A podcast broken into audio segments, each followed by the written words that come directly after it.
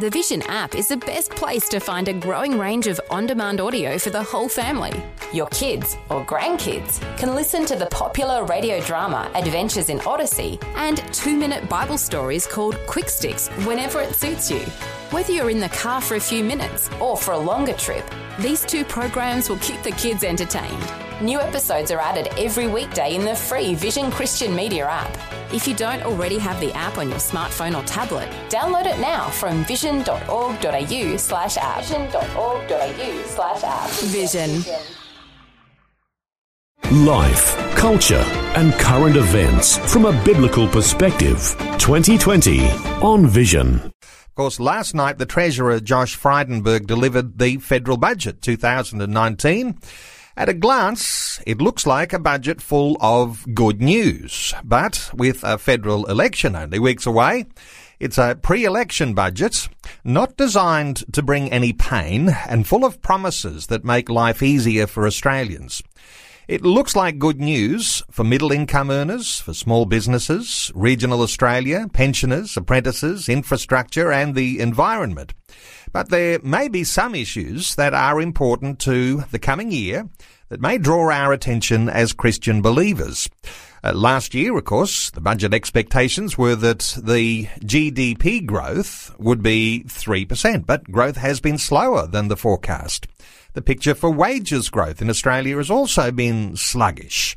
Uh, the tax cuts appear like a gap filler in place of the growth of real wages. House prices have been on the way down. And so a softer property market affects everything from investment to household consumption.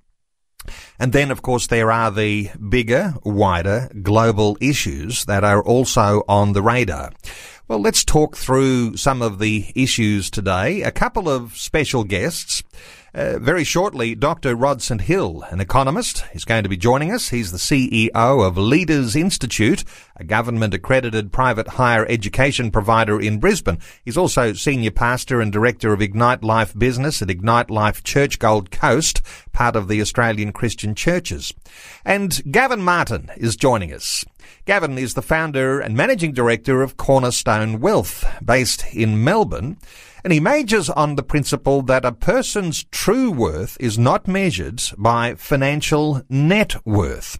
So, uh, first of all, in our conversation, let me make a special welcome along to Gavin Martin. Gavin, welcome back to 2020. G'day, Neil. Great to be back with you again. Uh, Gavin, always love your insights when it comes to federal budgets, and uh, always special insights. And I know that uh, as you, you know, you have a large family. Uh, you're also the founder of Cornerstone Wealth. You deal with these issues where the rubber hits the road on a day-to-day basis, and the sorts of advice that you're giving to clients, uh, very important advice. Uh, so the treasurer has come out, and it's, you know, it's the, that comment: "We're back in the black." Uh, first surplus uh, for uh, you know the last uh, uh, the last decade. In fact, I think it's twelve years. Uh, what were your thoughts when the treasurer began to deliver the budget last night? Yeah, it was great to see the back in the black um, mantra. Um, as you said, we haven't seen it in 10 years. And the thing that I quite liked as well is that there's also a vision for the next 10 years paying off the debt that has been accrued over the last 10 years. So uh, in the past budgets, the the uh, carrot out in front of us has been let's get back to surplus, but now I like the idea that they're getting back to paying off the debt in ten years as well. So. Um, I thought that was a great uh, a great sign to start focusing on that. Gavin, first Christian insight of our conversation today, because interesting when you say uh, the plan to pay off the debt, which is a huge debt and uh, I've even heard some commentary that the debt is not so important. Uh, what are your thoughts? And approaching this as a Christian believer, as someone who is a leader in financial services as a Christian, uh, how do we look at the way that our national debt is so large and uh, the fact that we are at a position where we can begin to pay that down? Uh, but what about this idea that some people are saying it's not important to pay down the debt? I think if you tell that to a person who's got a mortgage, and I speak to people regularly who have had mortgages and they've paid them off, and they um, the feeling of the freedom of having released themselves from that debt, that um, almost a ball and chain is is phenomenal. Um, people express it to me constantly when when they achieve that milestone of getting out of debt, and I think it's no different for a nation to actually free themselves as as well. It puts them in such a strong position. I understand from a financial business perspective. Um, you know, using some debt uh, can be of benefit, and that uh, for a nation there is an element of that. But if you've got a choice between having no debt or having um, uh, a third of a trillion dollars in debt, then uh, obviously no debt is going to be a lot better for a country. And uh, the Treasurer, when he talks about being able to deliver all of these extras uh, because you're in a position when you're in the black, uh, there's obviously some relevance to uh, the capacity that governments have to be able to deliver services if they aren't servicing a huge debt. I, yeah, I think that's key to where we go from here. I know uh, Labor is favourites to uh, win the election, but I think one of the key differences is who's got the policies that will actually enable uh, economic growth uh, to be able to deliver those ongoing services. And my concerns are around the, the policies that Labor currently have around capital gains tax increases, negative gearing being largely wiped out, and uh, franking credits uh, refunds uh, being uh, abolished. all those happening at a time where, as you say, property market has been uh, decreasing in particularly Melbourne and Sydney. Uh, that's my concern. The timing of those policies um, uh, may significantly reduce uh, growth and therefore impact the ability to bank those surpluses that are pro- projected. Uh, let's talk about some of the differences that you've observed between the coalition and Labor. Bill Shorten's calling the budget uh, and I guess uh, reference to the surplus, uh, a con job. And, uh, you know, there might be some uh, fine detail there we could get into. But you've been looking at some of the differences between coalition and Labor. Uh, what are your thoughts on, on some of those, uh, you know, minor, so not minor, but m- minutiae, I think you'd call it, those sort of uh, little issues that are around the edges, those uh, issues that uh, we're all interested in, they affect us. Maybe they didn't even make the, the, the, the headlines, but uh, what are your thoughts on the differences? yeah, key difference in the minutiae is around financial planning. the policies that have been announced by Labor are all about um, reducing flexibility, increasing complexity, and increasing taxes. So um, there's contribution limits that are currently 100,000 into super. They're going to reduce them to 75,000. Uh, you can currently got the flexibility to make personal deductible contributions. They're going to um, uh, remove those. Um, they're uh, you know, franking credits. It's um, going to negatively impact uh, some pensioners. It really significantly impacts those with self-managed super funds and promotes industry super funds. Uh, so significant um, uh, family trusts are going to um, they're proposing to have a minimum um, tax rate of 30% in family trusts. So uh, that can affect uh, a lot of people do giving to church and charitable organisations out of those types of trusts. That will negatively impact that level of giving that can be achieved. So the the announcements from Labor pre uh, election announcements from Labor are really contractory, um, not stimulatory, and uh, that's my concern at this particular juncture as we. Um, uh, yeah, have uh, falling property prices, low um, wage growth. Sure, we've got low unemployment, um, but we really need to um, ensure that the Australian issues and global issues don't negatively impact growth over over the next uh, years. In my mind, as I'm hearing you reflect on uh, the issues with taxation, uh, there is a sense, isn't there, that the government has some momentum with it. And uh, of course, moving into this first surplus uh, for the past dozen years, uh, there's momentum. And so long as everything stays good and there's some level of stability in the global economies, uh, the government will coast forward. And the Labor Party will look like their plans to increase taxes as though that's a dreadful and bad thing. But if the economy doesn't go as well as is forecast. Uh, and the Labor Party is going to look like they're the ones who had the backstop because they're increasing taxes. Any thoughts on just uh, how they might be positioning themselves, different parties, coalition, Labor, uh, when it comes to, you know, one may well look like the hero if things go the opposite way to what they're planning.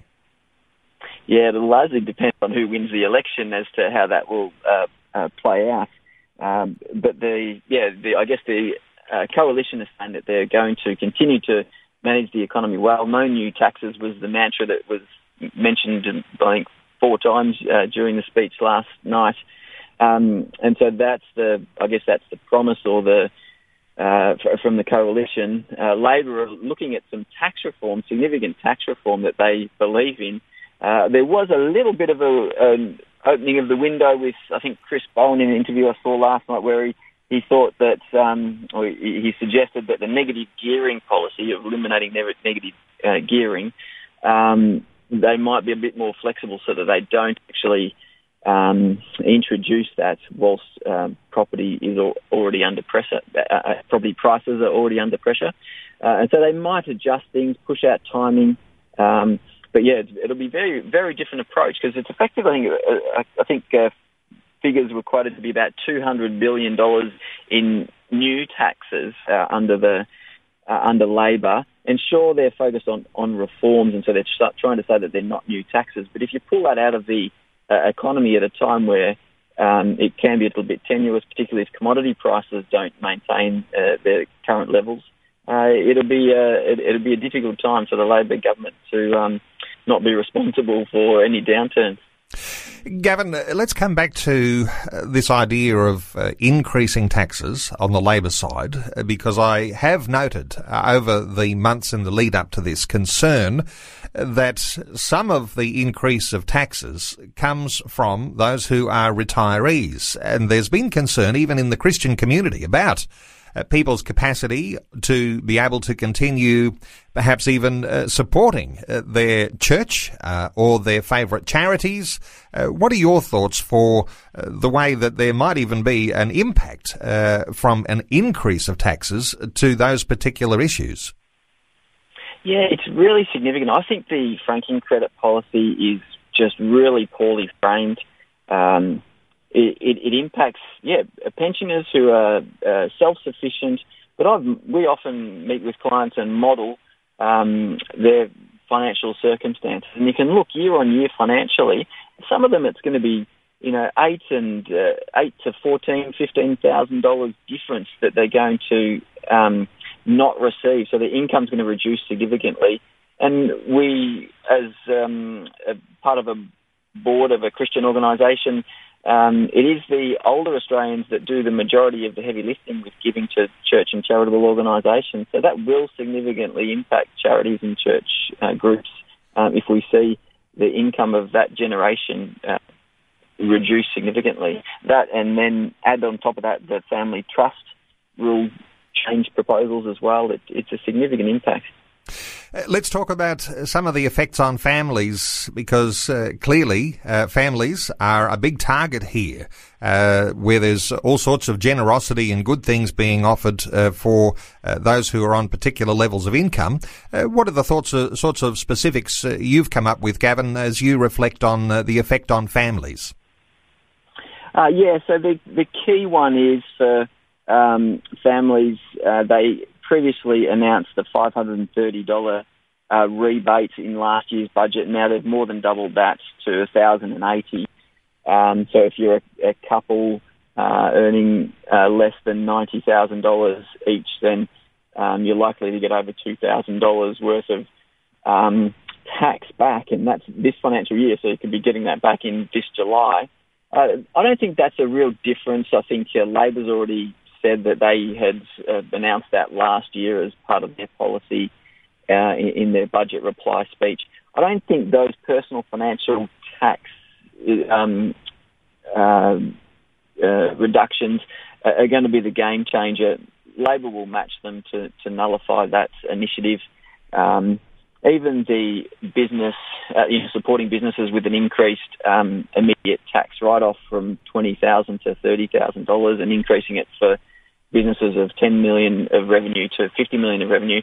Um, know, that was originally a Labor a, a Labor uh, policy introduced. Um, so I think that'll get support as well. Uh, so I think those differences in terms of Labor versus the coalition are going to be different. They will be significant because if wage growth is around two percent and then you get um, an extra two thousand dollars tax back, so that is really um, enabling the sort of four percent wage growth effectively when you factor in the tax um, the tax rebate there. So that's actually good for the economy, and, and whilst wage growth is low, it will uh, compensate with that uh, tax rebate. Helping you make sense of life, culture, and current events from a biblical perspective. 2020 on Vision. We're talking through issues from last night's federal budget. Gavin Martin, the founder and managing director of Cornerstone Wealth, with us through this half hour. Uh, Gavin, as you reflect on some of the issues in last night's budget, uh, one of the huge uh, outlays over the coming time is going to be uh, these increases and focus on infrastructure. Uh, what were your thoughts about the Treasurer's uh, infrastructure spending promises? Yeah, I think the infrastructure spending is is only a good thing. It it creates uh, efficiencies and there's a return on it. We've got a low interest rate environment, so the um, the cost of investing in that uh, can be relatively uh, low. I think that's really good, and in particular, it'll be an important uh, part of uh, stimulating the economy, where it could be a little bit fragile over the over the coming years. And so, uh, as um, anecdotally, we're seeing um, housing uh, reducing in terms of housing construction, and the infrastructure around the both state and federal level has really uh, mitigated the reduction in the uh, housing construction. Uh, and so, to announce that uh, continual investment in, in infrastructure is a really good sign. And yeah, if if um, the projects are, are well um, targeted, uh, I think that'll be a great outcome. There did seem to be a very large focus on transport infrastructure. And uh, you're in Melbourne. We're talking to you from Melbourne today. Uh, even the rail line between Melbourne and Geelong. Uh, there's all sorts of programs like that designed in some sense to try and decentralise uh, some of our cities. I mean, some of these road projects in various states around the nation. Uh, what are your thoughts for uh, the way that the government is moving to this sort of idea of decentralising and also just making it easier, trying to unclog our roads? I think it's a, a, a great idea, but the implementation is always a little bit of a challenge. I was interested to see that the uh, Victorian infrastructure had its own line in the budget papers and the major initiatives. I think that is partly because uh, the coalition is probably behind the polls in, in Victoria in particular and has had a bit of friction between the state government in Victoria and uh, not um, uh, providing the uh, infrastructure um, uh, dollars that uh, that they could have. They've held back, in particular, three billion for a, an east-west link, and uh, I think you know, particularly focusing on Victorian infrastructure is important uh, politically. Yeah, whether they'll actually achieve the outcomes they've uh, invested previously in regional rail links and to increase the speed of trains um, with very minor um, uh, time improvements. So if they actually can deliver on the time and efficiency in, improvements with these very fast trains, etc., great. Uh, but it hasn't been what's happened in the past. Uh, so much ground to cover. Let me ask you another issue that affects churches. I'm not sure you're across the detail here, but uh, part of the budget, I don't think that was actually in too much of the broadcast, more of a fine print thing, but uh, religious schools and places of worship uh, being offered an extra uh, $55 million in grants uh, to boost security after the Christchurch mosque uh, massacre.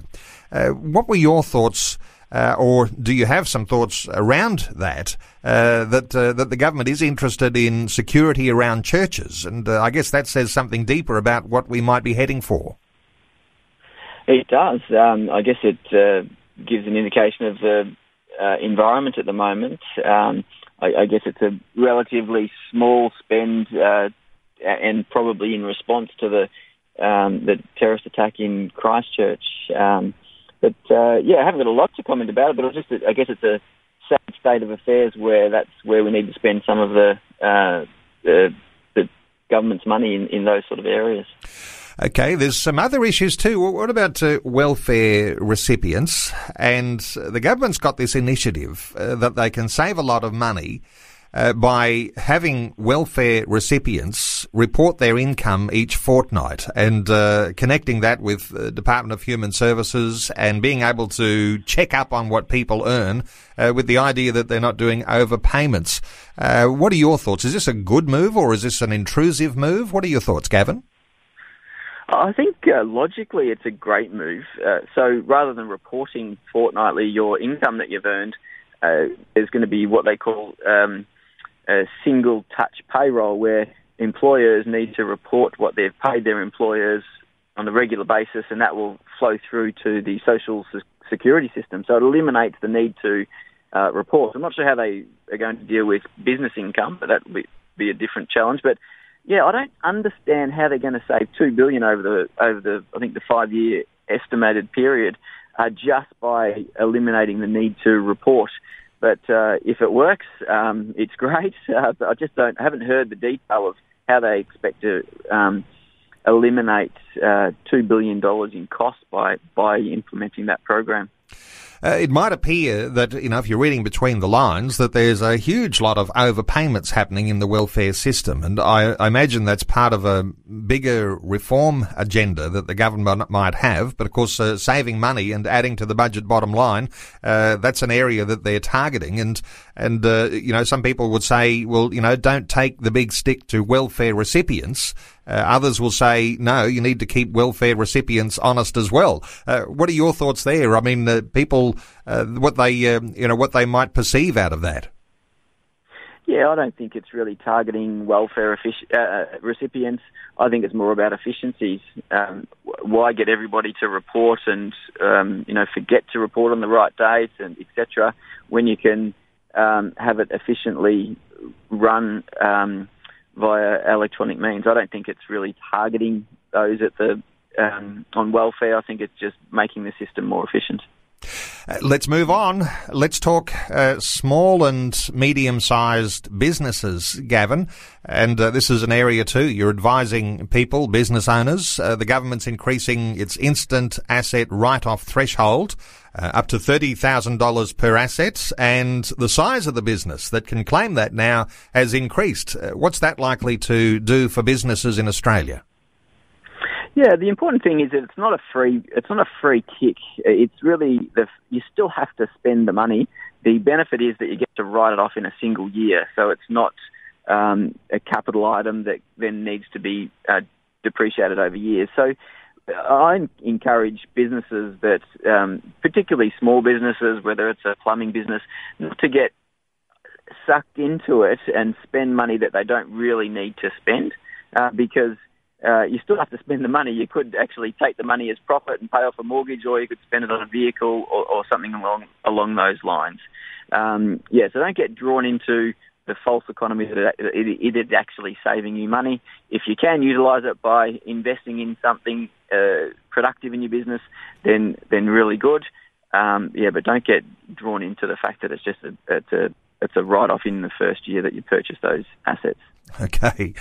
Uh, let's uh, talk a, a, bigger picture and something that Christians tend to be very concerned about is that uh, there is a foreign aid budget and we have watched now over successive budgets how foreign aid dollars have been uh, getting lower and lower and lower. And I know that there are Christian leaders who say, uh, is Australia being generous enough to the poor who are in surrounding nations?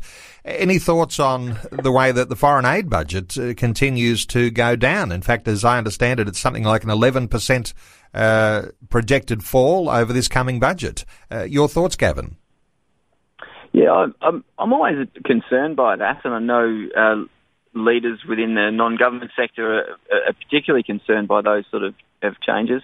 ideally, I would love to see that being um, uh, that 11% increase being taken up by uh, church and other charitable organisations increasing their um, initiatives overseas. But obviously, that's not likely uh, to, to be the case. But that would be the ideal that um, churches take up the slack and um, start to do it off their own bat rather than relying on uh, government initiatives or government spending.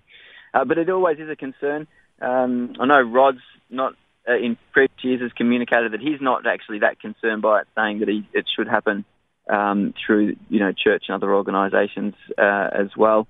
Um, but um, I'm, I'm, sure there are some disadvantaged people that will miss out uh, because of that reduction.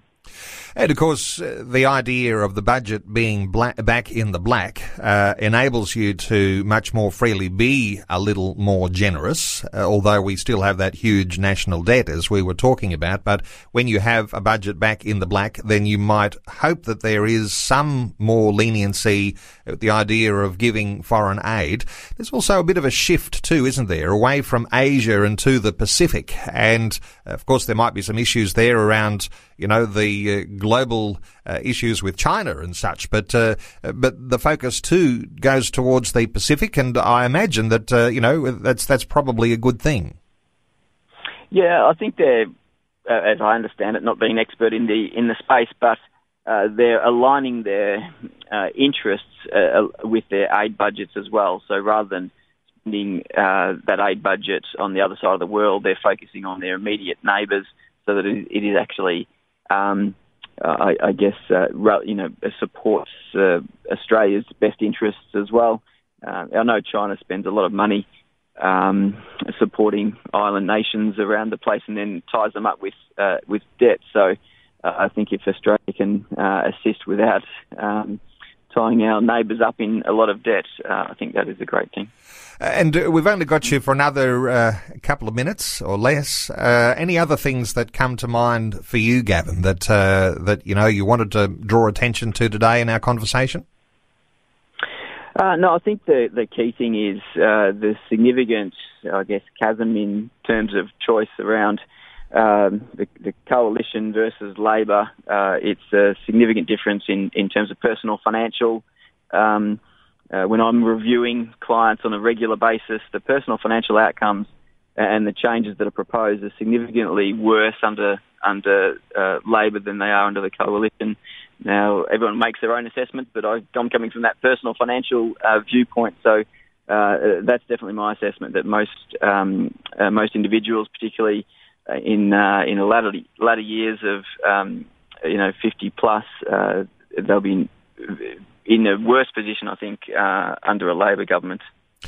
There's no doubt that Labor looks a little harsher, and uh, the government being able to deliver its budget last night. There will be a budget reply tomorrow night uh, from the leader of the opposition, Bill Shorten, and no doubt uh, there'll be some fine tuning and some tweaking because you might imagine that Labor uh, can see that they look like the baddies at the moment. And uh, so there is a certain sense in which, uh, you know, a balanced approach to understanding these things has been so important.